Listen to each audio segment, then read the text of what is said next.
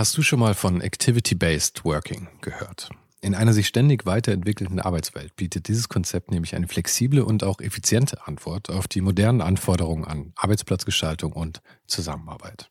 Und die Serviceplan Group ermöglicht mit diesem Konzept seinen Mitarbeitenden, ihren Arbeitsplatz nach ihrem eigenen Bedarf und Tätigkeit zu wählen. Klassischer Schreibtisch, abgeschirmter Bereich oder gemütliche Couch. In den Houses of Communication findet jeder den Spot zum Arbeiten, der ihr oder ihm am besten liegt.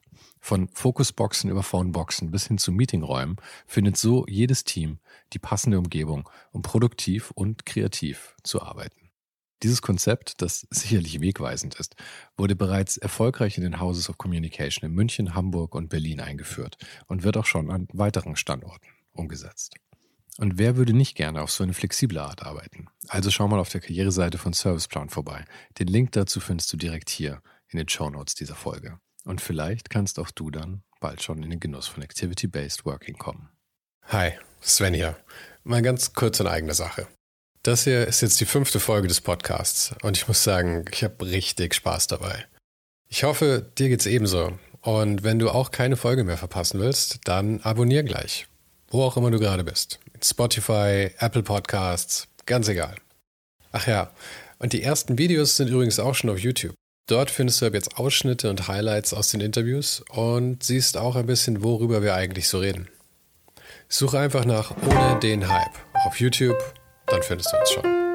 Und jetzt, wie immer, viel Spaß bei der Show.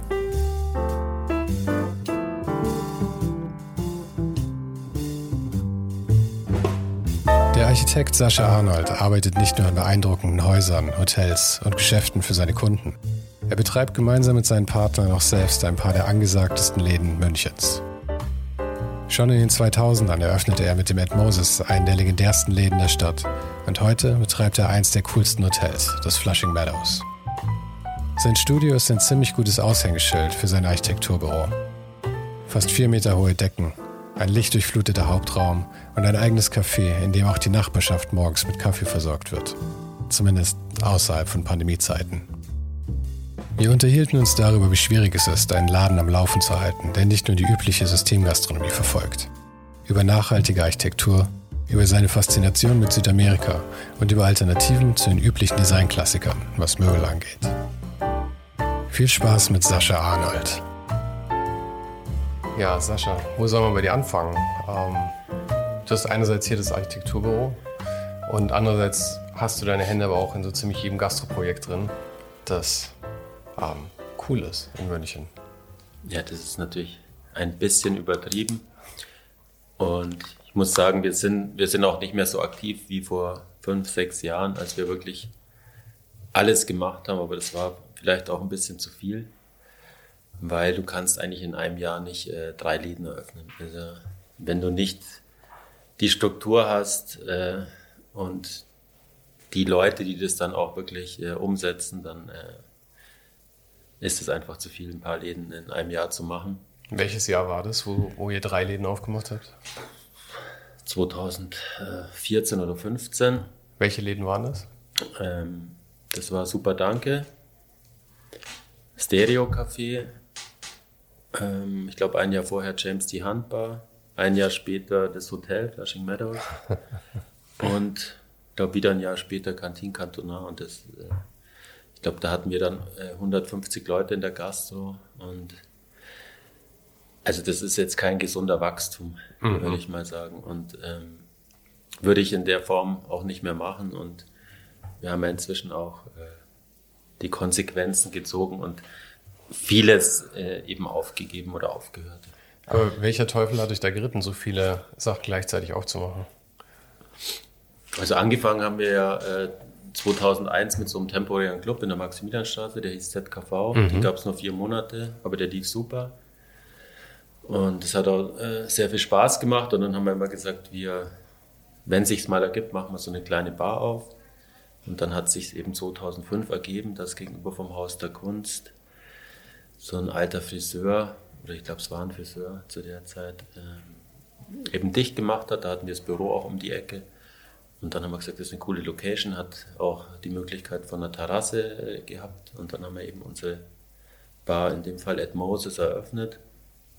wobei uns der Vermieter Freistaat Bayern bei der Vertragsunterzeichnung äh, gefragt hat, was wir für einen Businessplan haben, beziehungsweise was wir uns denn so vorstellen, was wir durchschnittlich Umsatz machen. Mhm. Und dann haben wir gesagt, ja, wir schätzen jetzt einfach mal so 800 Euro am Tag und dann hat er uns ausgelacht und gemeint, das würden wir am besten Abend nicht machen. Okay. Mit unserer Videokunstbar, weil so haben wir es dem Freistaat verkauft oder dem Vermieter, sonst hätten wir es wahrscheinlich nicht bekommen. Ah, okay, es musste sowas Kulturelles sein. Ja, wir haben gedacht, dass, also es war ja auch eine Videobar in Anführungszeichen, aber irgendwann ist der, der Präsident oder Chef von dem von der obersten Baubehörde vorbei abends und hat das mitbekommen, wie die Scheiben vibriert haben durch die Bassanlage und so. Und äh, der war, glaube ich, ziemlich entsetzt. hat die Nähe zum P1 damals, war das äh, irgendwie ein Vorteil oder hat es überhaupt keine Rolle gespielt? Also ich fand es eher äh, uncool, dass da viele Leute auch aus dem P1 dann kamen oder ich weiß gar nicht, ob so viel kamen. Das Konzept war ja auch sehr unterschiedlich. Genau, genau. Ihr habt viel Hip-Hop gespielt, oder? Am Anfang war es überhaupt nicht äh, Hip-Hop-lastig, aber unser dritter Partner, der Nils Jäger, ist Hip-Hop-lastig. Und ähm, unser Konzept war eigentlich am Anfang so eine lockere Jazzbar, in Anführungszeichen, eher so wie eine Hotellobby mit cooler Musik. Mhm. Aber nach einer Woche waren die Pflanzen der Hotellobby in dem Laden mit äh, Zigaretten, Brandlöchern übersät und abgeknickt, weil die Leute, weil es völlig überfüllt war und die Leute ihre Jacken da drauf geschmissen haben. Okay. Und dann wurde es ziemlich schnell von einer Jazzbar zu einem Club, weil sich einfach die Leute das so mehr oder weniger bestimmt haben. Und wir halt gemerkt haben, das eine funktioniert und das andere funktioniert nicht. Mhm. Aber war, wart ihr da glücklich mit dann? Oder war das äh, eher so aus der Not gedrungen raus, wir müssen das jetzt halt so nee, machen? aus der Not überhaupt nicht. Es hat Spaß gemacht, so wie, so wie es lief. Mhm. Also nach ein paar Jahren wird dann alles äh, so ein bisschen Arbeit. kommerzieller oder, oder normaler, weil es weiß ich es einfach, wenn du das hundertste Wochenende machst dann, oder den hundertsten Abend äh, machst, dann ist, wiederholen sich natürlich auch Sachen, aber wir haben das acht Jahre gemacht und es hat immer super Spaß gemacht. Also, aber warst du viel im Laden tatsächlich auch? Der Nils und ich waren die ersten Jahre oder eigentlich bis zum Schluss. Ich dann nicht mehr so viel, aber der Nils immer da. Und die ersten Jahre war ich eigentlich auch jeden Freitag, Samstag, was man dann am Sonntag erstmal verkraften musste. ja, das bezahlt man ja dann doch auch schon dann. Genau, ja, das war dann schon anstrengend. Also die Sonntage waren dann war nicht, viel, war nicht so viel möglich. Mhm. Wann habt ihr, wie alt warst du, als der Laden aufgemacht hat? Ähm, ähm, Ungefähr. 35. Ah, gut. Mit 35 verträgt man das ja noch besser als mit 40, stelle ich langsam fest. Jedes Jahr sind diese Nachtstunden werden ja. irgendwie wertvoller. Also ich habe Alkohol noch nie vertragen, deswegen was ist bei mir eigentlich egal. Wobei jetzt trinke ich so gut wie gar nichts mehr. Also mhm. es ändert sich doch relativ stark das Leben, wenn man, wenn man dann Kinder bekommt. Ja. Wie alt sind die Kinder und, äh, jetzt? Die sind zweieinhalb und viereinhalb. Ah, okay. Und ich habe aber schon vor fünf, sechs Jahren äh, das Bob Beeman an meine Partner abgegeben, mhm. weil ich halt gemerkt habe, das ist nichts ist mehr für mich, beziehungsweise macht mir keinen Spaß mehr. Und wenn wir Sachen keinen Spaß mehr machen, dann, dann beende ich es auch relativ schnell. Weil ja. muss ja Spaß machen. Ja. Sonst macht das ganze Leben keinen Spaß. Und vor allem ist deine Zeit ja auch ähm, recht eng geschnürt, würde ich mal sagen, nachdem du, das, das ist ja nur ein Teil deiner Arbeit. Und andererseits, wir sitzen hier gerade in deinem Architekturbüro, das äh, ja doch wahrscheinlich den, den größten Teil deiner Zeit frisst, nehme ich an, oder? Also zu Gastrozeiten habe ich natürlich auch einen großen Teil für die Gastro verwendet, aber da waren wir auch nur acht bis zehn Leute im Architekturbüro. Und seit ich den Fokus äh, wieder auf, oder eigentlich hauptsächlich auf Architektur gelegt habe, ich sage jetzt mal die letzten zwei, drei Jahre, äh, und wir das, äh, die Location hier gewechselt haben vom Büro, ging es dann auch rapide bergauf. Und wir waren dann eben im Januar, Februar fünf, fast 25 Leute. Also das ist mhm. für zwei Jahre schon ein gewaltiger Sprung, was man aber dann auch wieder hier im Architekturbüro gemerkt hat, dass es einfach, äh, also dieser Sprung von 10 auf 20 Leute ist, äh, ist äh, gewaltiger vom Arbeitsaufwand, als ich gedacht habe. Ja. Also weil, das hat mir auch mal ein Kollege erzählt, dass mit 10, 12 Leuten, da kann man es mehr oder weniger allein machen und alles drüber braucht man dann ganz andere Strukturen und das haben wir jetzt die letzten ein, zwei Jahre eben auch versucht hier. Man braucht dann wahrscheinlich auf einmal so ein mittleres Management. Genau, irgendwie. richtig, genau so ist es. Genau. Ja, aber habt ihr da gute Leute gefunden dann? Oder du? Du, wir haben grundsätzlich, glaube ich, ein echt äh, interessantes und gutes Team. Jeder hat so seine Stärken und seine Bereiche und es gibt inzwischen auch Leute, die Bereiche übernommen haben. Mhm. Und das ist auch gut so. Weil man wird ja auch nicht jünger und äh, man muss ja auch an die Zukunft denken.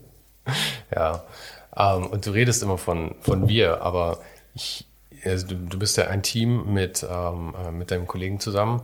Mhm. Ähm, aber ich, hier im Büro, wir sitzen gerade in deinem Büro und ähm, dein Kollege hat gar nicht das Büro hier im Haus, sondern äh, in seiner Grafikagentur von genau. Thomas, ja, wenn ich das. Wir verfolgen die moderne, die, das Konzept der modernen Arbeitswelten, wo man überall arbeiten kann und zu jeder Zeit und irgendwo. Äh, der kommt dann und dann sitzt er entweder hier oder im Besprechungsraum oder bei den Mitarbeitern. Mhm. Also sein Hauptsitz hat er bei Phantomas, mhm. aber wir kennen uns eben seit 25 Jahren und da muss man sich nicht mehr jeden Tag sehen, um Sachen zu besprechen, sondern manche Sachen kann man auch übers Telefon oder. Hat schon ein bisschen was von der Ehe. Absolut. um, ähm, aber ihr macht ja eben sehr ganzheitliche Sachen. Also du äh, kümmerst dich hier hauptsächlich um die Architektur, Innenarchitektur. Ähm, dein Partner kümmert sich ähm, sehr stark um die Grafik dann auch, was dann eben auch bei euren eigenen Projekten immer so die Aufteilung war wie in den Bars und ähm, jetzt auch in Flushing Meadows, das Hotel, ja. das, ihr, das ihr habt. Ähm, dementsprechend, du leitest dann quasi den Architekturbereich und er leitet eher den, den, den visuell gestalterischen Teil. Genau. Also wir machen hier Architektur und Innenarchitektur, was es auch nicht so oft gibt, äh, wenn man sich so umschaut. Also entweder ist man spezialisiert auf Hochbau oder Bauleitung oder Innenarchitektur oder Design. Und wir versuchen eben das äh, ganzheitlich abzubilden. Und er macht halt mit Phantomas Webgestaltung, Grafikdesign. Und wir versuchen die Projekte immer eben ganzheitlich anzugehen. Ist es mit der Gastro dann auch daraus entstanden, dass ihr quasi einfach die Ressourcen hattet, ähm, dass man sowas halt wirklich cool aufbauen kann und ihr gesagt habt, das ist irgendwie ein logischer Schritt, der sich daraus ergibt? Oder war das Kindheitstraum, in die Gastro einzusteigen oder wie, wie kam das zustande dann? Weil dieser Sprung ist ja doch, mhm. oder diese zwei Aufgaben zu haben, ist ja schon irgendwie ein gewaltiger Unterschied, Gastro und Architektur. Ich glaube, wir sind so ein bisschen beeinflusst auch von, äh, von Stuttgart, so blöd sich das äh, anhört, weil die waren die ersten, wo so Architekten coole Bars und äh, Clubs aufgemacht haben. Echt? Ich, ich habe von Stuttgart äh, überhaupt keine Ahnung. Nee, da gab es äh, in den 90er, nee, Anfang der 90er einen Plattenladen, der hieß Pauls Boutique an einem äh, unbelebten Platz im Zentrum von Stuttgart, so ein 70er-Jahre-Platz. Mhm. Und dann hat Pauls Boutique aufgemacht, einen Laden vielleicht äh, 10 auf 10 Meter mit einer Bar und DJ. Und dann waren da im Sommer, glaube ich, oft 1000 Leute um den Laden rumgestanden, der, wo vorher einfach der Platz tot war. Mhm. Und da haben sich dann aus dem Laden oder durch die Idee haben sich dann so andere Läden äh, angesiedelt. Eine hieß Switzerland und das war, war eben auch von Architekten. Und da gab es eine echt eine interessante und gute Szene und äh, viele DJs. Und das hat uns so ein bisschen beeinflusst oder vielleicht sogar auch auf die Idee gebracht, wobei wir auch am Ende vom Studium, der Nils und ich, äh, an der Bar gearbeitet haben, im Buffet Kohl. Mhm. Da sind wir so ein bisschen auf den Geschmack gekommen, glaube ich auch. Und wir waren oft in Berlin und da gab es ja die ganzen äh, temporären Clubs, äh, legal oder illegal. Und ähm, das hat uns dann eben auch auf die Idee des das ZKVs gebracht mhm. äh, in der Innenstadt. Und ja, das. Und wenn man da mal so drin ist und es einem Spaß macht, dann, dann will man vielleicht immer mehr. Und vor allen Dingen, ich habe schon immer gern gegessen oder äh, gute Lokale und Konzepte mir gesucht. Egal, ob ich im Urlaub war oder irgendwo auf einer Geschäftsreise. Also das hat, ich versuche das immer zu verbinden. Also mhm. wenn man irgendwo hinfährt nach Hamburg oder Berlin, dann suche ich mir immer ein schönes Restaurant raus oder eine Bar, schaue mir das an, gehe da zum Essen. Das ist dann immer so ein, so ein Highlight. Das ist ja auch schön, das macht irgendwie aus so einer Arbeitsreise. Genau. Nicht vielleicht Urlaub, aber auf einmal irgendwie so eine Experience, die auch noch was Privates eben mit sich bringt. Genau. Also immer interessant, ob es jetzt interessante Architektur oder Gastronomie oder dass man immer sich noch so ein Highlight setzt oder so, und so was Schönes noch. Mhm. Das finde ich wichtig. Und Warum wir das alles gemacht haben, ist eine gute Frage. Also wir, was wir auf jeden Fall, glaube was uns unterscheidet von den meisten anderen, dass wir Sachen extrem schnell, ganzheitlich umsetzen konnten, mhm. weil wir im Prinzip alles äh, aus einer Hand machen konnten. Wenn man normalerweise so ein Projekt macht als Gastronom, dann braucht man Architekten, man braucht einen Grafiker und man braucht Kommunikation. Und man muss auch alles bezahlen. Und ihr könnt es in Eigenleistung dann bringen. Genau, das ist eine Vorleistung, die wird mhm. dann schon irgendwann bezahlt, aber natürlich nicht normal. Und wenn halt das Projekt das ab, äh, abwirft, dann mhm. äh, kann man sich auszahlen. Und sonst ist es halt Eigenleistung. Ja. Und der Nils Jäger ist eben, hat Kommunikationswissenschaften studiert, ist gut vernetzt und kann eben diesen Teil abdecken. Steffen mit seiner Agentur Grafik und Web, natürlich total wichtig und die ganzen Social Media Geschichten. Ach, der Nils und er zusammen. Und wir eben die Architektur, Genehmigungen, das ist, kann man ja auch nicht, äh, eigentlich alle Läden, die wir gemacht mhm. haben, waren vorher keine Gastronomien. Das heißt, du musst erstmal eine Nutzungsänderung machen, das genehmigen lassen, Stellplätze ablösen. Also das sind lauter so Punkte. Und wir können das quasi ohne Abstimmung, beziehungsweise nur in, intern abstimmen, sonst musst du eben einen Termin machen mit einem Grafiker, mit einem Architekten. Ja, ja. Das ist bis das alles zum Laufen kommt und dann wirklich abgestimmt ist, das dauert. Klar, es frisst alles also Wir Zeit. haben super Danke innerhalb von ein paar Monaten dieses Konzept äh, rausgehauen. Äh, ich glaube, als einer der, ich glaube, der erste Laden zumindest mit dem Konzept von den äh, Green Smoothies da in München. Das war in Schwabing, oder? Der, der, der super In der Türkenstraße und dann in der Fraunhoferstraße. Das war im Hotel dann unten im genau, Flaschenwerthaus. Dann hat man noch äh, drei Filialen in äh, Innsbruck. In Innsbruck? Ja, ja das ist über so eine Supermarktkette. Ah, okay, sehr lustig. Aber wir haben halt dann relativ schnell gemerkt, dass in Amerika ist es ja weit verbreitet und äh, funktioniert auch immer noch. Aber da kostet halt so ein Drink auch 10 Dollar und bei uns hat es halt 5 Euro gekostet und äh, 10 Euro hätten die Leute wahrscheinlich auch nicht bezahlt. Es lief gut, aber der Aufwand war halt äh, vom Personal her sehr hoch und auch von, ja. von den Zutaten, so Avocados und sowas ist halt teuer. Ja, aber ich glaube, die, die Zahlungsbereitschaft ist da deutlich gestiegen in den letzten Jahren. Jetzt sieht man so also so Läden wie es Wagners oder sowas immer mehr, wo die Preise dann ja, ja. doch schon auch immer ja, saftiger werden. Also ich glaube, mit den Läden waren wir auch ganz vorne. Mhm. Also auch mit Cantin Cantonat, das war der erste Farm-to-Table-Laden oder da bin ich, Da bin ich immer noch traurig, dass der nicht mehr besteht. Das war, ja, war du brauchst eben Laden. auch die, entweder du stehst selber drin, das mhm. ist das Beste, das sagt der Charles Schumanns immer, man muss selber in seinen Läden stehen, aber wenn wir halt äh, auch andere Jobs haben, ist es halt schwierig. Oder du hast halt Leute, die du dann als Partner nimmst und äh, die das umsetzen, aber das hat halt so nicht funktioniert. Und das nächste Problem ist, dass es halt in Deutschland oder in Mitteleuropa kaum Köche gibt. Ja. Oder wenige Köche inzwischen gibt. Und das ist einfach das, war eigentlich das größte Problem. Und die, die Fluktuation von den Köchen und die. Aber da äußere ich mich bitte. Gehe ich nicht so in die Tiefe. Ja, aber ich kenne eine Menge Leute, mit, äh, die, die Restaurants aufgemacht haben und so. Die Köche sind ja schon wirklich ähm, das, woran es dann oft hapert. Am besten, du hast einen Partner als Koch, mhm. der das mit, als seinen Laden sieht und dann funktioniert es vielleicht. Ja, ich meine, die Köche sind ja auch die am besten bezahlten und die verdienen wahrscheinlich am meisten in den meisten Läden. Das hat, die, hat sich die letzten fünf Jahre, glaube ich, total geändert oder zehn Jahre früher war halt ein Koch, mehr der Koch. Ja, ja. Aber jetzt sind es halt gefragte und äh, exklusive Leute. Ja. Du hast ja vorhin ähm, schon erwähnt, dass du eben gerne, gerne viel unterwegs bist und neue Läden auskundschaftest und sowas. Ich habe irgendwo gelesen, dass du gesagt hast, dein, dein wertvollster Besitz wäre ein äh, der, der, der Mole Armchair von äh, Sergio Rodriguez. Rodriguez. Also wertvoll im Sinne von äh, dir am wertvollsten. Euros. Oder in Euros? Ich weiß es nicht. Es geht ja, mir auch gar nicht um den Wert. Sau teuer. aber es ist ja auch ein schönes Stück und es ist halt auch ein richtiger Klassiker irgendwie. Ähm, aber dann habe ich auch noch irgendwas gelesen, ich weiß nicht mehr, es kam irgendwie, kamen mir die Sachen wie Uruguay und sowas auf. Mhm. Und ich habe irgendwie das Gefühl gehabt, dass du ein gewisses Fable für Südamerika Absolut, hast. Ja. Bist du viel in Südamerika unterwegs gewesen oder wie ist das entstanden? Gewesen, also die letzten Jahre, äh, seit ich Kinder habe, bin ich einfach nicht mehr so viel unterwegs. Klar. Wobei wir waren vor zwei Jahren auch mit den Kindern äh, über Weihnachten drei Wochen in Los Angeles, was super war. Ja, man also, hat ja auch so ein Fenster mit Kindern, so zwischen zweieinhalb genau, und Schulzeit, wo man noch genau. mal reisen kann. Aber jetzt seit einem ja, ja, sowieso überhaupt nicht mehr, mhm. ist klar. Aber so, wann war das so ab? Ich glaube 2004 war ich das erste Mal in, äh, in Argentinien und Uruguay. Mhm. Ähm, und die Reise hat mich auf jeden Fall geprägt und nachhaltig beeinflusst, weil, weil ich da einfach tolle Sachen entdeckt habe und ich gemerkt habe, dass das Land eben oder die Länder da ähm, anders als in Europa, dass da irgendwie die zwar die Geschichte haben, weil die teilweise vor 100 Jahren halt äh, auch reich waren durch die Rinder mhm. und Uruguay galt damals als die Schweiz äh, Südamerikas, weil die viele Banken hatten und so. Mhm. Aber das ist halt inzwischen das meiste von diesem alten Bestand total verfallen und die haben natürlich auch große Probleme und mehrmals ist ja das, äh, Argentinien ist ja, wie, wie sagt man es, äh, war ja bankrott.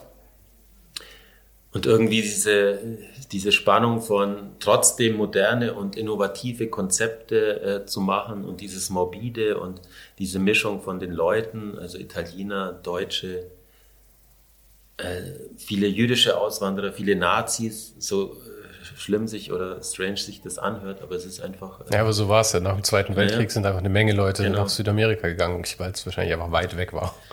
Genau. Und vieles einfach total unterentwickelt. Und äh, in Uruguay hast du halt total äh, abgefahrene Strände, also wo halt wenig passiert ist an Tourismus, aber ganz tolle Ecken. Also ich erinnere mich da, als ich mit meinem Kumpel Harry da mit unserem gemieteten Clio äh, irgendwie in diesen Ort äh, eingefahren sind, wo seine Mutter beim Friseur in, in Neumarkt in der Oberpfalz einen Artikel gelesen hat, dass das irgendwie der coolste Ort in Uruguay wäre.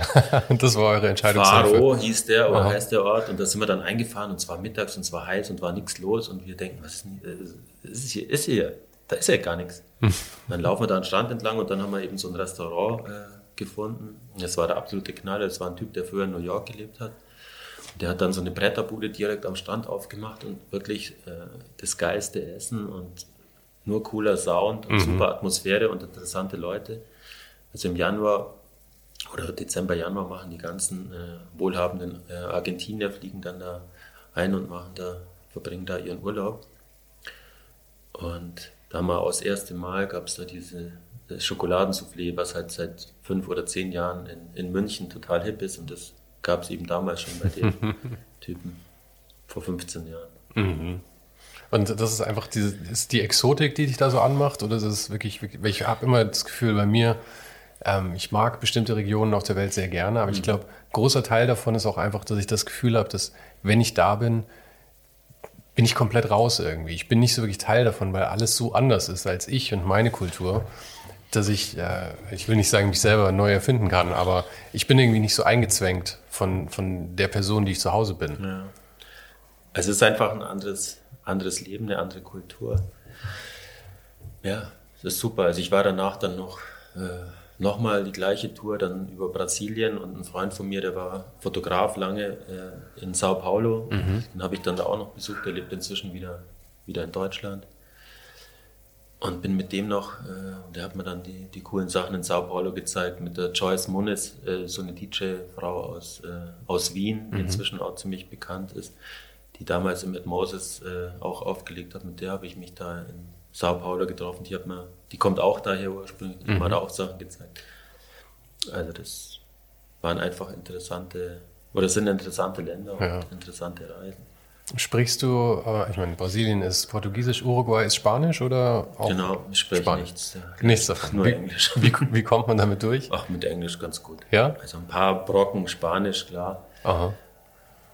Aber wenn, als ich dann die letzten Male dort war, war ich ja mit Locals quasi unterwegs. Das mhm. ist natürlich dann noch viel besser. Ja, ja.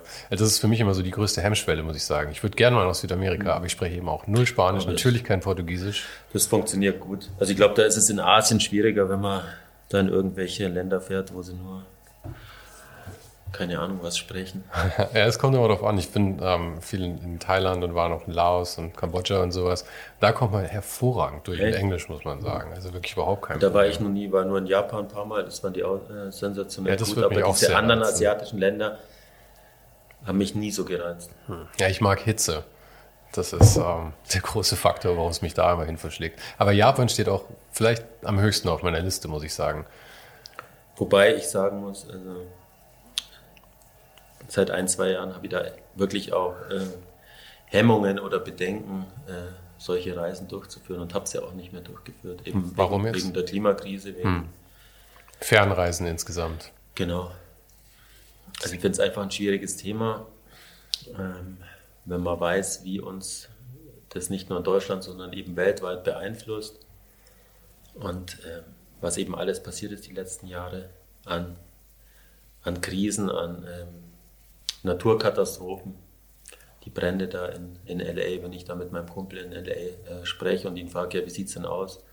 Ja, äh, Santa Monica, der Rauch, äh, also wir können die Fenster nicht mehr aufmachen. Mhm. Das ist echt zentrales LA am Strand ähm, wo man halt genau weiß, wie das ist und dann können die das Fenster nicht mehr aufmachen, weil so ein dichter Rauch von den Waldbränden da reinzieht, dass die ein, ein zwei Wochen äh, quasi im Inferno leben und das war ja nicht nur einmal. Thomas Gottschalks Haus ist ja da abgebrannt. Mhm. Also wenn man das so hautnah mitbekommt und erst vor einer Woche war ich äh, da Richtung Allgäu, wo ich herkomme, in Grumbach und da war war ich an dem Fluss, wo wir immer gefischt haben als Kinder oder Jugendliche. Mhm. Und dann, das gibt's doch nicht. Also der hatte nur noch das, die Hälfte des Wassers, was er damals hatte in meiner Kindheit. Also da fragt man sich dann schon, wo wird es hinführen und wie weit äh, wird sich das die nächsten Jahre auswirken. Und also ich habe da echt Skrupel oder auch für meine Kinder dann äh, schon gewisse Angst ja, zu Recht. Äh, wie sich das weiterentwickeln wird. Zu Recht. Also ich bin da auch absolut nicht positiv eingestellt, muss ich ehrlich sagen. Nicht nur, weil ich irgendwie sehe, wie sich die Welt verändert, sondern weil ich auch irgendwie sehe, dass wie wenig ich mich selber verändere eigentlich. Ich meine, ich habe seit Jahren irgendwie, gerade mit, mit, mit Fleisch habe ich immer so ein Problem. Ja, irgendwie, ich bin jetzt kein Vegetarier, aber ich habe irgendwie das Gefühl, ich bin immer mehr auf dem Weg dahin. Ich esse nur noch sehr selten Fleisch, ja. weil ich einfach diese ganze Fleischproduktion ähm, moralisch absolut nicht mehr vertretbar finde. Und, aber es ist so schwierig, tatsächlich solche Entscheidungen dann zu treffen. So wie du jetzt sagst, du, du machst so Fernreisen eher nicht mehr. Und es ist, es ist wahrscheinlich einfach was total Egoistisches nur, aber es ist trotzdem schwierig, diese, diese Entscheidung zu treffen und dann auch durchzuziehen. Und ich denke mir, wenn ich es nicht, oder wenn ich mir so schwer damit tue, kann ich es von niemand anderem irgendwie erwarten. Deswegen sind meine Hoffnungen ehrlich gesagt begrenzt. Also ich glaube, jeder kann seinen Teil dazu beitragen. Ob er jetzt, ja. also man kann weniger Fleisch essen, das kann jeder machen. Ohne, also es gibt so viele Alternativen inzwischen und äh, auch in Restaurants wird viel, viel mehr als früher angeboten. Mhm. Es gibt in jedem Supermarkt ein Bio-Angebot, da muss man natürlich auch schauen. Also allein Bio bringt es natürlich auch nicht, wenn es aus äh, China dann importiert wird. Lokales Essen oder lokale äh, Zutaten, Gemüse, Obst, das ist ein Riesenpunkt, äh, wo man, glaube ich, ganz viel dazu beitragen kann. Da gab es auf Arte mal vor einem Jahr so einen Film, wie viel landwirtschaftliche Fläche jeder Mensch im Durchschnitt in Europa braucht und wie schnell man das halbieren kann, wenn man sich nur quasi mit lokalen Erzeugnissen mhm. ernährt. Und wenn man das Fleisch weglässt, und kann man dann das Zehntel. Fleisch aus Südamerika weglässt, ja. das ist dann nochmal eine Riesenfläche. Also es ist unglaublich. Also jeder kann da seinen Beitrag leisten, äh, genauso mit, ja. äh, mit Autofahren oder äh, Flugreisen. Ja. Aber wie ist denn das für dich mit, ähm, also wenn ich mir deine Projekte so anschaue, ich war jetzt natürlich mal wieder bei dir auf der Website und da sind ja schon einfach, ich meine, tolle Sachen dabei, so Villen in Bogenhausen, die einfach, ja. also ich, das, das, sind halt so Sachen, die, die man irgendwie im Fernsehen sieht, die man sich kaum vorstellen kann, irgendwie so. Und das ist ja schon auch so ein Thema, das da irgendwie mitschwingt bei all sowas, was Luxus. du sagst. Ja, Luxus und diese Opulenz. Ob das so sein muss, ja. Ja, nicht nur, ob das so sein muss, sondern auch einfach irgendwie einen Einblick in diese Welt zu haben, was ja, ich meine, die, die sagt man, die oberen 1% im Prinzip oder so. Und ich meine, das ist es ja. Ähm, also wir haben, wir haben da eine Verantwortung und ich glaube auch eine große Verantwortung, aber was wir schon immer machen, und das hat jetzt gar nichts mit der Klimakrise zu tun, wir haben schon immer versucht, mit lokalen äh, Materialien zu arbeiten, zum mhm. Beispiel. Also jetzt nicht mit dem, also es gibt ja eigentlich, also ich kenne niemanden, der jetzt noch irgendwie Spezialhölzer äh, aus Südamerika importiert, also mhm. jetzt, wie heißt So Mahagoni aus Mahagoni, genau. Solche Geschichten, also das machen wir, haben wir nun eigentlich noch nie gemacht. Also wir klar, wenn jetzt ein Bauherr unbedingt diesen Stein will, äh, dann kann das schon sein, dass der mal aus, äh, keine Ahnung, woher kommt. Aber wir versuchen den immer hinzuleiten oder hinzuführen, eben mit lokalen Materialien, ich sage jetzt mal Mitteleuropa zu arbeiten. Das haben wir jetzt die letzten Jahre, versuchen wir das auch mit den ganzen Herstellern von Möbeln äh, zu machen, dass wir schauen, dass da niemand aus China, äh, in China die Sachen fertigen lässt. Also kann man viel machen und da hat man auch meiner Ansicht nach eine große Verantwortung. Mhm als Architekt auch mit. Ja, ihr steuert ja im Prinzip auch das, genau. was, die, was die Kunden möchten. Also ich habe auch, also wenn jetzt jemand nur mit Beton äh, arbeiten will, da versuche ich auch zu steuern und habe da auch meine Probleme. Also wir versuchen. Warum, was ist das Problem an, an Beton? wahnsinniger Sandverbrauch. Es gibt wenig, es hört sich blöd an, aber es gibt nicht mehr so viel Sand und bei Beton, bei der Betonproduktion wird sehr viel CO2 hergestellt. Mhm. Es ist ja kein nachwachsender Rohstoff. Also man kann heute wahnsinnig viel mit Holz oder Hybridbauten äh, machen und das versuchen wir auch. Hybrid heißt dann Beton, Holz oder Dass man quasi das man? Kellergeschoss oder die tragenden äh, Stützen in Beton macht und dann zum Beispiel mit vorgehängten Holzfassaden arbeitet, Fertigteilelementen. Mhm. Du kannst die Sachen viel schneller exakter vorproduzieren. Das wird auch die Zukunft des Bauens sein, dass es viel mehr im Baukastensystem oder vorproduziert oder mit 3D-Druckern eben mhm. gebaut wird. Weil wir bauen eigentlich die meisten Leute auf dem Land, die bauen wie vor 50 oder vor 100 Jahren. Die lassen sich Ziegel kommen und mauern die Ziegel hoch. Mhm. Das war's. Und so habe ich schon vor 100 Jahren gebaut. Das kann es nicht sein, dass überall einen wahnsinnigen äh, Fortschritt gibt und beim Bauen das eigentlich, das ist natürlich jetzt übertrieben, aber vom Prinzip her ist, ja. es, ist es noch immer genauso. Aber liegt es daran, dass die, ähm, die, die Produzenten und also der ganze Apparat, der da dranhängt an, an dem Bau, an der Bauindustrie, dass der einfach so ein Momentum hat und so festgefahren ist? Oder woran liegt es, dass sich das so schwer ändert? Ich glaube, dass es auch an den Verbrauchern äh, liegt wie immer. Also wenn die Nachfrage da ist, dann äh, wird es auch weiter so gemacht. Aber man merkt, dass die letzten ein, zwei Jahre sich da wahnsinnig viel tut. Mhm. Und dass auch die Hersteller von Möbeln eben auf recycelte äh, Rohstoffe oder Materialien äh, zurückgreifen, auf gebrauchten Kunststoff, aus denen werden Stühle gepresst, relativ günstig sogar. Mhm. Aus Fischernetzen werden Teppiche äh, geflochten, aus alten Fischernetzen und so weiter. Also da tut sich wahnsinnig viel, auch mit dem, mit dem Holzbau. Und das sind gute Entwicklungen, aber das muss natürlich alles noch mehr werden und äh, ein schnellerer Prozess werden. Wie stehen die Alternativen denn preislich so dabei? Das ist ja für den, für den Kunden wahrscheinlich eine der größten Sachen, weil wenn das jetzt teurer ist, dann ist natürlich ja, die Hemmung groß. Ist, ist es meistens nicht. Ist es nicht? Nee. Das heißt, selbst, äh, obwohl das eigentlich jetzt was Neues ist, was erst kommt, und weil das müsste dann ja eigentlich wahrscheinlich noch günstiger werden mit der Zeit, wenn der Prozess. Also nur der, es gibt so jetzt einen Stuhl äh, von Marcis, von äh, wie heißt der, Konstantin Gricic, ein Außenstuhl aus Kunststoff recycelt, der kostet 70 Euro mhm. und äh, sieht noch cool aus. Also, ich glaube, dass da wahnsinnig viel passiert und auch mit dem Holzbau, der ist jetzt auch nicht teurer als ein Ziegelbau oder ein Betonbau. Okay. Also nur anders. Ja.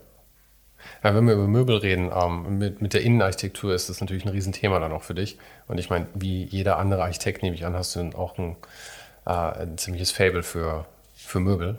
Unterstelle ich dir jetzt einfach mal. okay. Ich bin da ja recht einfach gestrickt. Äh, ich bin auch nicht so vielen Sachen ausgesetzt. Also ich mag halt so die Klassiker irgendwie, Eames, ähm, USM Haller, äh, so diese Geschichten, irgendwie diese ganzen Mid-Century-Sachen natürlich irgendwie. Aber ähm, wenn ich schon mal die Chance habe, mit dir hier zu sitzen, der sich wahrscheinlich besser auskennt als ich, also sag mir doch mal irgendwie, wohin, wohin ich mich ähm, weiterbilden könnte, was, was Möbeldesign angeht. Also die Klassiker, die du genannt hast, die versuchen wir immer zu vermeiden. Ja, das denke ich mir. Das sind halt die Klischees. Weil es halt ausgelutscht ist. Ja. Genauso wie der Corbusier-Sessel in jeder mhm. Arztpraxis in schwarz mit Chromstand ja. oder bei jedem äh, Juristen.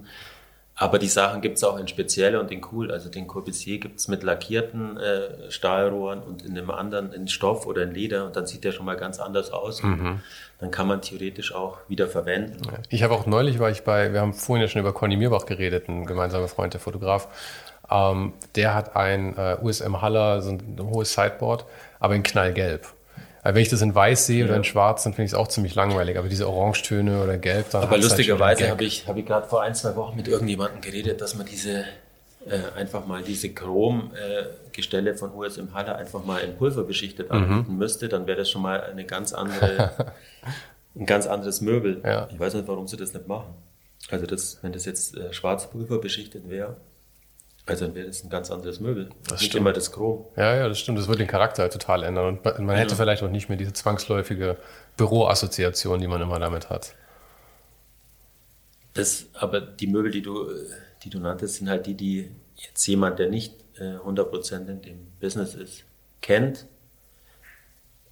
Und die werden auch natürlich auch oft verwendet, wie dieser Eames äh, Lounge Chair. Man, man macht so. ja auch nichts falsch damit. Ich meine, es ist, es ist ein schönes Klassiker. Möbelstück die sind schön und wenn man es mal mit anderen Oberflächen vielleicht aussucht, dann äh, ist es auch spezieller mhm. oder gut. Aber alles andere, ich meine, es gibt Leute, die, die sich nur mit alten Möbeln oder äh, Klassikern, äh, aber ausgefallenen äh, mhm. Geschichten beschäftigen, wie bei diesem Villa in Bogenhausen. Also der Robert Stephan, mit dem haben wir da zusammengearbeitet, der fährt halt dann mit dem Bauherrn nach Paris und sucht da halt so Einzelstücke aus. Also wenn man es ganz speziell will, dann, dann macht mhm. man das mit so jemandem.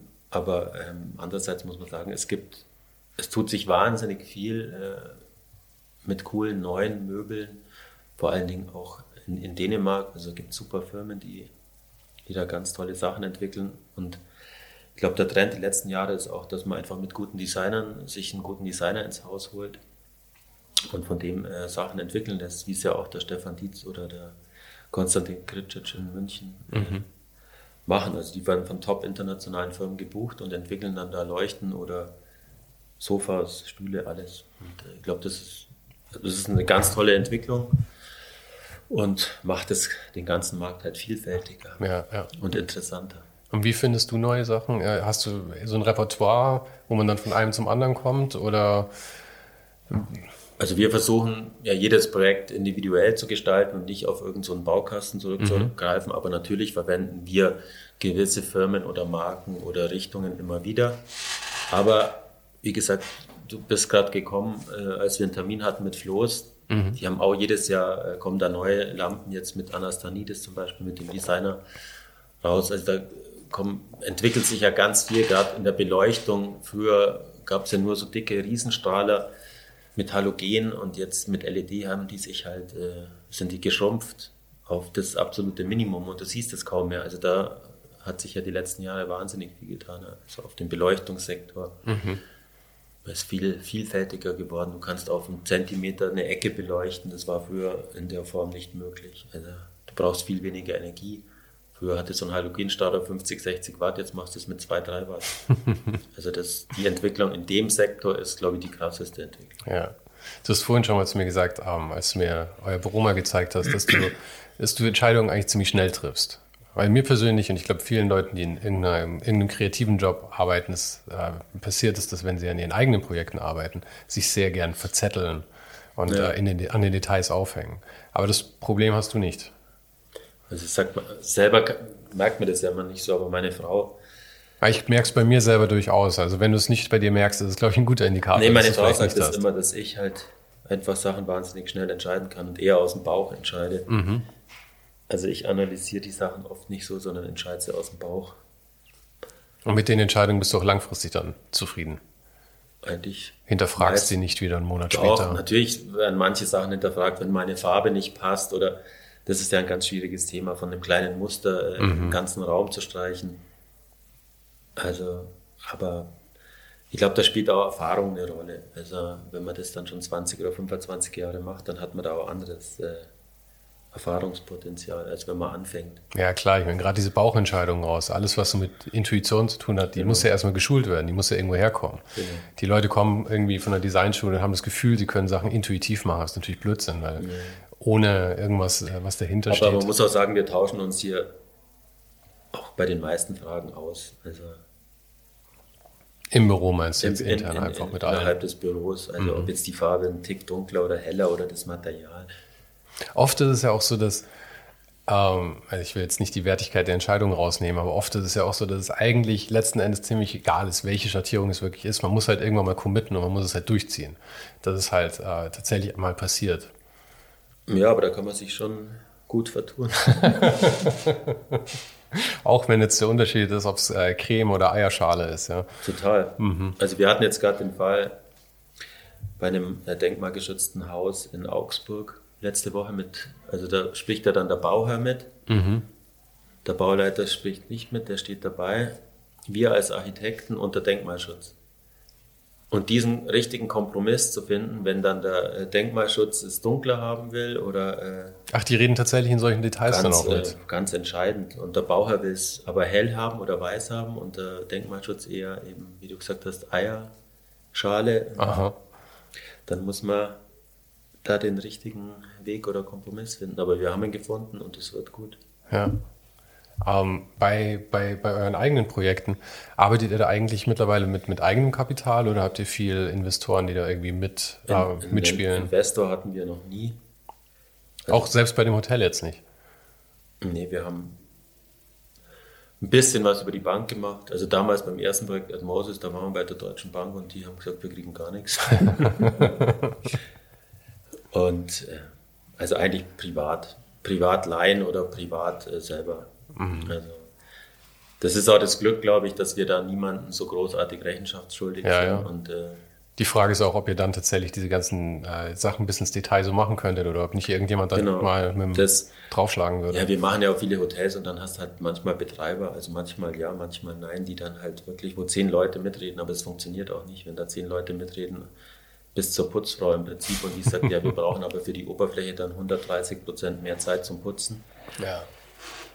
Und dann hört es halt irgendwann auf. Also klar muss man Zimmer so planen, dass sie funktionieren, auch vom Reinigen her, aber äh, man kann nicht alles nur dem äh, unterwerfen, wie viel Zeit zum Putzen ist. Aber das Flushing Meadows Hotel war ja dann auch wieder so eine Situation, wo ihr davor schon viel an Hotels gearbeitet habt. Ja, ein Hotel haben wir vorher gemacht. Ach, nur eins? Nur eins. Danach kam es eigentlich erst. Durchs Flushing Meadows ah, okay. kamen wirklich so internationale Ketten auch. Mhm für die wir jetzt relativ viel gemacht haben, wobei das sich jetzt auch aufhört, weil die nächsten Jahre werden nicht mehr so viele Hotels geplant. Ja, das wird gebaut. schwierig. Ähm, wohl vielleicht, vielleicht ist da die, die, steckt da die Zukunft in den Umbauten, weil viel ist ja jetzt, ähm, dass, dass Hotels wahrscheinlich übernommen werden, nehme ich an, und dann halt auch kosteneffizienter strukturiert werden, sondern mit einem ich ganz glaub, anderen das Konzept. Das, das, ist genau das, was die nächsten Jahre äh, sowohl im Büro, in Büroplanungen als auch mhm. in Hotels und so äh, was du beachten musst, die absolute Flexibilität, mhm. weil du heutzutage immer kurzfristiger reagieren ja. musst. Also jetzt brauchst du weniger Hotels, dafür brauchst du vielleicht mehr Einzimmer-Apartments oder äh, Boarding-Apartments. Die Büros werden wahrscheinlich reduziert. Was machst du aus den Büros? Machst du auch Wohnungen draus? Was ja wahrscheinlich oft gar nicht so einfach ist, allein schon irgendwie wegen Fenstervorschriften und all solchen Geschichten, oder? Fluchtwegen. Mhm. Ähm, wobei du immer aus Büros darfst du eine Wohnnutzung machen, nur umgekehrt äh, erlauben sie es in München nicht, weil halt der Wohnraum knapp ist. Und, äh, ah, okay. Aber das heißt, aus Büroflächen tatsächlich äh, Wohnfläche zu machen, ist einfach. Das passiert auch äh, öfters. Natürlich musst du Belichtungen äh, beachten, äh, lüften, keine Ahnung. Also das, ja, ja. die ganze Infrastruktur mit Heizung, Sanitär. Aber theoretisch ist es im Büro sogar relativ einfach, weil du da fast nie massive tragende Wände hast, sondern immer nur ein Stützenraster. Mhm. Und so ein Stützenraster kannst du natürlich dann flexibel ausbauen. Mhm. Ja, das ist interessant, weil ich bin schon immer irgendwie, oder die letzten Jahre immer mehr daran interessiert, so ein äh, Ladenbüro mit großen Fenstern irgendwie vielleicht umzufunktionieren in so Halbbüro, Halb, Halbwohnung. Das wäre irgendwie, ich suche mal nach irgendwie einer originellen Wohnlösung. Ich habe eigentlich keine Lust auf so Wohnungen im dritten Aber Stock und fertig. Das ist in München ja nicht das Einfachste irgendwas, überhaupt irgendwas zu finden und dann noch selber umbauen zu können. Ja. Obwohl und das dann noch bezahlbar. Ja, also das, das ist, aber das Finden sollte jetzt ja wahrscheinlich einfacher werden, weil es werden ja so viele, so viele Firmen pleite gehen. Und ich sehe gerade immer mehr Büroflächen, die halt einfach leer stehen. Und das kann sein. Also Büroflächen, ja. gebe ich dir recht. Wohnen, äh, glaube ich, wird sich in München da nicht viel tun, dass ja. es billiger wird, weil nee, einfach so viele Leute in der Warteschlange stehen, sich ja. irgendwas zu kaufen, nämlich die ganze äh, Erbengesellschaft der zweiten und dritten Generation, die nämlich von Oma, Opa und von den Eltern äh, Geld oder äh, Sachen erben oder Wohnungen erben. Und da stehen so viel, also ihr kriegt es ja fast täglich mit, wenn Leute zu uns kommen und dann für zwei, drei Millionen irgendwie eine Wohnung oder ein Dachgeschoss sich kaufen wollen, wo du dich immer fragst, woher ist die Kohle? Ja, was für irrsinnige Preise für zwei, drei Millionen, oder? Ich meine, wer hat so viel Geld? viele. Wirklich also München, äh, da gibt es wahnsinnig viele Leute aus dem In- und Ausland, die sowas kaufen wollen. Und deswegen glaube ich nicht, dass die Preise da, auch wenn jetzt einiges an Insolvenzen kommen wird, wahrscheinlich nächstes Jahr, und Büros vielleicht weniger werden mhm. und Hotels weniger werden, aber ich glaube, der Wohnraum bleibt auf einem sehr hohen Niveau. Ja, ja. Auch wenn es einen Trend gibt nach außen, also aufs Land, gibt es jetzt, glaube ich, wieder stark mit Corona und mit Homeoffice und weil du halt die Möglichkeit hast, vielleicht nur noch zweimal die Woche ins Büro zu gehen oder ja. gehen zu müssen. Glaube ich, wird sich da viel tun, aber ich sehe da keine großen Chancen, dass da Wohnraum bezahlbarer oder günstiger wird. Ja, das glaube ich auch nicht, weil selbst wenn sich verlangsamen würde, wäre der Trend immer noch, dass die Stadt wächst. Und das finde ich an München wirklich eine der negativsten Geschichten der letzten Jahre, dass ja. also diese Entwicklung, die keinen Spaß macht für niemanden. Ich habe es mir tatsächlich eben gedacht, als ich hierher gefahren bin mit dem Fahrrad aus Heidhausen oben, dann eben hier hierher nach Schwabing. Ähm, und dann über, über am Ring vorbei, Leopoldstraße und sowas. Und da fragt man sich dann ja schon irgendwie, wenn man die ganzen Läden sieht und, und die, die Bauten sieht, ähm, ist man, ist man hier irgendwie in so einem reichen Ghetto oder wo, wie, wie ist es überhaupt passiert, dass, das, dass es eben so opulent wurde hier? Ja, weil es einfach wahnsinnig viel Geld gibt in dieser Stadt und weil die Leute wahnsinnig viel Geld haben. Oder die Studenten, ich meine, die auch in unsere Bars gehen. Also ich habe damals nicht 20 Mark äh, für einen Drink ausgegeben in, in der Bar. Also nee. da waren 5 Mark für, eine, für ein Bier schon viel Geld und mehr als ein Bier hat man sich als Student nicht geleistet. Und ja, ich nee. sehe, was die heute ausgeben, ist ja gut für uns, aber also so ein Student hat einfach viel mehr Geld als, als damals, aber nicht, weil sie sich selber verdienen, sondern weil sie es halt bekommen. Ja, wobei man sagen muss, du agierst dann natürlich auch in einer gewissen Blase jetzt einfach dadurch, dass dein Klientel sowohl bei der Architektur als auch in deinen Bars wahrscheinlich auch einfach aus der Schicht kommt. Also wir profitieren natürlich davon, aber mhm. ich äh, finde es trotzdem sehr schwierig. Also diese Entwicklung, die ist auch nicht gesund. Ja. Also, als ich 94 nach München kam, Baderstraße, Altbauwohnung, natürlich nicht auf dem technischen Niveau wie heute, habe ich hatten wir 76 Quadratmeter Altbau und ich habe 550 Mark gezahlt. Ja, das, trinkt, das, das klingt für die Leute heute wahrscheinlich eher wie eine, wie eine wunderschöne Fantasievorstellung. Das war damals für mich auch viel Geld, aber es war machbar. Ja. Als Student in so einer guten Lage in einer Altbauwohnung zu wohnen. Mhm. Aber heute, äh, also zahlt man ja keine Ahnung. Ja, du kommst aus dem Allgäu. Richtung Krumbach heißt es. Ja. Krumbach? Unter Allgäu. Und ähm, ich habe irgendwo gelesen, du hast noch ein Haus in den Bergen, hast, oder das kam mal irgendwie auf, das naja, ist deins. Am Weichensee. Also Ach, mein, am Weichensee. Mein Partner ist da vor zehn Jahren, glaube ich, hatte da was gekauft. Mhm. Und, äh, zufällig kam dann ein paar Jahre später eben so eine verfallene Hütte, nenne ich es, äh, auf dem Markt. Normal kriegt man da ja nichts. Also. Ja, nee, nee. Ist ja auch, ich war gestern noch am, äh, auf dem Jochberg. Ja, das um, ist ähm, ganz nah am Jochberg. Ja, ich fährst einfach den Berg runter und dann. Ach, cool. Aber das war eigentlich ein Glücksfall, weil jetzt, die letzten Jahre, ist es ja richtig äh, hip geworden. Ja, ja. Ähm, ja, und dadurch, dass es halt nur eine Stunde von München ist. Genau, Haus zu Haus, wenn es gut läuft, eine Stunde. Mhm. Aber wirklich vor 10, 15 Jahren war das, also Assi-Tourismus hört sich jetzt ein bisschen negativ an, aber die Leute, die sich Mallorca nicht leisten konnten, die, die hatten da, haben da Urlaub gemacht. Aber es hat sich ziemlich umgekehrt. Ja, es also, hat sich total gewandelt. Also wenn man jetzt gesehen hat, während, während dem Lockdown im März, April, was da für Leute oder für Massen hoch sind, 20-Jährige, die noch nie in den Bergen waren, aber in Maßen, es war unglaublich. Aber was soll man machen? Also es gab halt wenig Möglichkeiten ja. und äh, das ist ja auch wunderschön da oben. Ja, und ich meine, auf der anderen Seite kommt dadurch ja vielleicht auch so eine gewisse Heimatverbundenheit wieder auf, was dann ja auch wieder reinspielt in das, was du vorhin gesagt hast, dass man ähm, lokale Ressourcen nutzt, dann auch für den Bau und sowas. Das ist ja vielleicht gar nicht schlecht, wenn dieser Trend ein bisschen nach Hause kommt. Den Trend ja auch äh, gut und äh, man muss ja nicht, also dieser Trend, dass jeder Student, das hört sich jetzt auch wieder negativ an, aber am Wochenende mal kurz zum Rave nach Barcelona fliegt. Mhm. Also das ist halt auch, finde ich, äh, äußerst schwierig oder fragwürdig. Und man kann eben auch auf den Jochberg gehen oder äh, mal nach Österreich fahren oder äh, wie ich es schon äh, seit 20 oder 25 Jahren mache, halt mal vier Tage von München nach Berlin mit, mit dem Rad fahren. Mhm. Also das sind für mich eigentlich die schönsten Urlaube, weil das hat noch so ein so ein Hauch von Abenteuer. Also wenn man sich da treiben lässt und nicht weiß, wo man dann am Abend äh, schläft. Also wir gehen da schon in Hotels, wir liegen da nicht irgendwie im Wald mit dem Zelt. Aber trotzdem ist es super spannend und interessant, weil man das, die Natur und die Landschaft und die Menschen ganz anders mitkriegt, als wenn man da jetzt auf der Autobahn über Leipzig nach Berlin donnert. Absolut, absolut. Also da fährt man über Tschechien oder das Erzgebirge äh, mhm. an Orte, wo man normalerweise nie hinkommen mhm. würde. Wo man dann auch äh, erstmal merkt, wie im Osten Deutschlands, also wie es schwierig ist, da überhaupt was zu essen zu bekommen. Also geschweige denn Restaurants oder sowas, das gibt es da eigentlich kaum mehr. Also es war schon vor 10, 15 Jahren so. Da gibt es da eine Videothek oder ein Bräunungsstudio. Also jetzt wahrscheinlich keine Videothek. Also die essentiellen Sachen. Genau, für die Leute dort die essentiellen Sachen. Aber so die Grundversorgung ist da überhaupt fast, also gibt es mal eine Bäckerei noch. Mhm. Aber das war es, ein Restaurant zu finden, äh, ist mir da immer schwer gefallen. Aber Versorgung ist ja da auf dem Rennrad total wichtig. Ja. Essen und Trinken. Ja, in vier Tagen nach Berlin, lass mich kurz überlegen.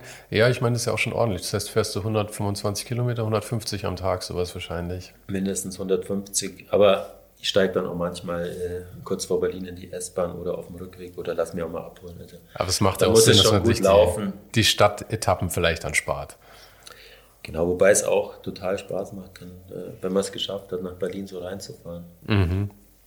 Das ist ein bisschen wie, wie bei der Tour de France dann am Ende. Noch. Genau, auf die Champs-Élysées. ja, wunderbar. Ja, ich nehme an, du hast heute noch eine Menge zu tun, deswegen lasse ich dich dann jetzt mal weitermachen mit deiner Arbeit und hoffe, du hast ja, Fahrrad, ja. Fahrradtouren wird es dieses Jahr wahrscheinlich nicht mehr geben. Der, der Winter kommt jetzt. Ich bin jetzt äh, seit dem Lockdown zwei, dreimal die Woche gefahren, äh, meistens am Wochenende oder Mittagspause, aber nur eine gute Stunde, weil ich mir eben vor dem Lockdown noch so ein Gravelbike bestellt habe. Ja, was für eins? Cannondale Topstone. Okay. Und das echt super ist, weil du einfach überall drü drüber brettern kannst. Mhm. Also ich war meistens an der Isar und du fährst halt nur englischer Garten und Schotterweg und super, du hast keine Autos und das konnte man eben jetzt die ganze Zeit auch machen. Und wobei, wenn es so um die 0 Grad hat, habe ich auch keine Lust mehr. Nee, ich, ich bin auch so ein, ich bin ein sehr starker Warmwetterfahrer, muss ich sagen. So unter 10 habe ich eigentlich schon langsam keinen Bock mehr, weil dann fangen die Finger dann irgendwann zu frieren an. Ja, wobei letzte Woche ein Freund von mir da war, der gesagt hat, er scheißt drauf, er zieht es dieses Jahr durch. er zieht sich warm an und fährt eigentlich einfach einen kompletten Winter durch. Außer wenn es Schnee hat. Das ist tapfer, muss ich sagen. Ja. ich fange immer ab, ab Oktober geht es bei mir aufs Laufen. Also ich meine, ich laufe das ganze Jahr. Ich laufe eh lieber, als dass ich ja, Rad Laufen ist super, wenn man das noch kann. Ich kann es leider nicht mehr. Nee. Wegen Knie ja. und Rücken seit zehn Jahren. Aber Echt? ich habe es auch zwei, drei Jahre immer im englischen Garten betrieben. Mhm. 40 Minuten. Super. Ja, ich finde, da kann man irgendwie auch am besten abschalten. Wenn der Körper bei 160 Schlägen die Minute ist. Ja, da das ist ja auch bewiesen, dass man mit so einer, beim Sport oder mit der Sauerstoffzufuhr besser nachdenken kann. Also ich habe das auch schon ein paar Mal gesagt. Also ich habe früher oft beim, beim Laufen entworfen mhm. oder mir Sachen, wie kann man die lösen. Ja, das habe ich auch mal. Beim Laufen und unter der Dusche. Das sind meine zwei Orte, wo ich oder nachdenke. Beim Rad. Ja. Also mir geht's. Ja. Gut, jetzt lasse ich dich wirklich äh, in Ruhe. Vielen Dank. Vielen Dank fürs Mitspielen. Hat Spaß gemacht.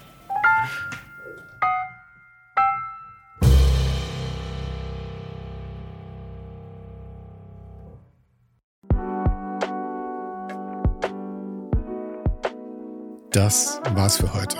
Falls du gerade eine von den älteren Folgen hörst, ist es gut möglich, dass du jetzt ein zweites Outro hörst. Lass dich aber nicht von mir verwirren. Ich bin gerade dabei, ein paar Änderungen zu machen und dafür muss ich 150 Folgen neu schneiden und nochmal uploaden. Du kannst dir wahrscheinlich vorstellen, dass das ein kleines bisschen dauert. Falls du mich und die Show supporten möchtest, gibt's dafür ein paar Möglichkeiten. Auf patreon.com slash svensaro gibt's jede Woche Bonusmaterial exklusiv nur für Supporter. Und das für nur ein paar Euro im Monat, mit denen du mir helfen kannst, ohne den Hype noch lange, lange für dich weitermachen zu können. Es hilft natürlich auch immens, wenn die Show wächst und dazu kannst du deinen Teil beitragen, indem du deinen Kollegen und Kolleginnen davon erzählst. Freunde, Familie, du weißt am besten, für wen das noch was sein könnte.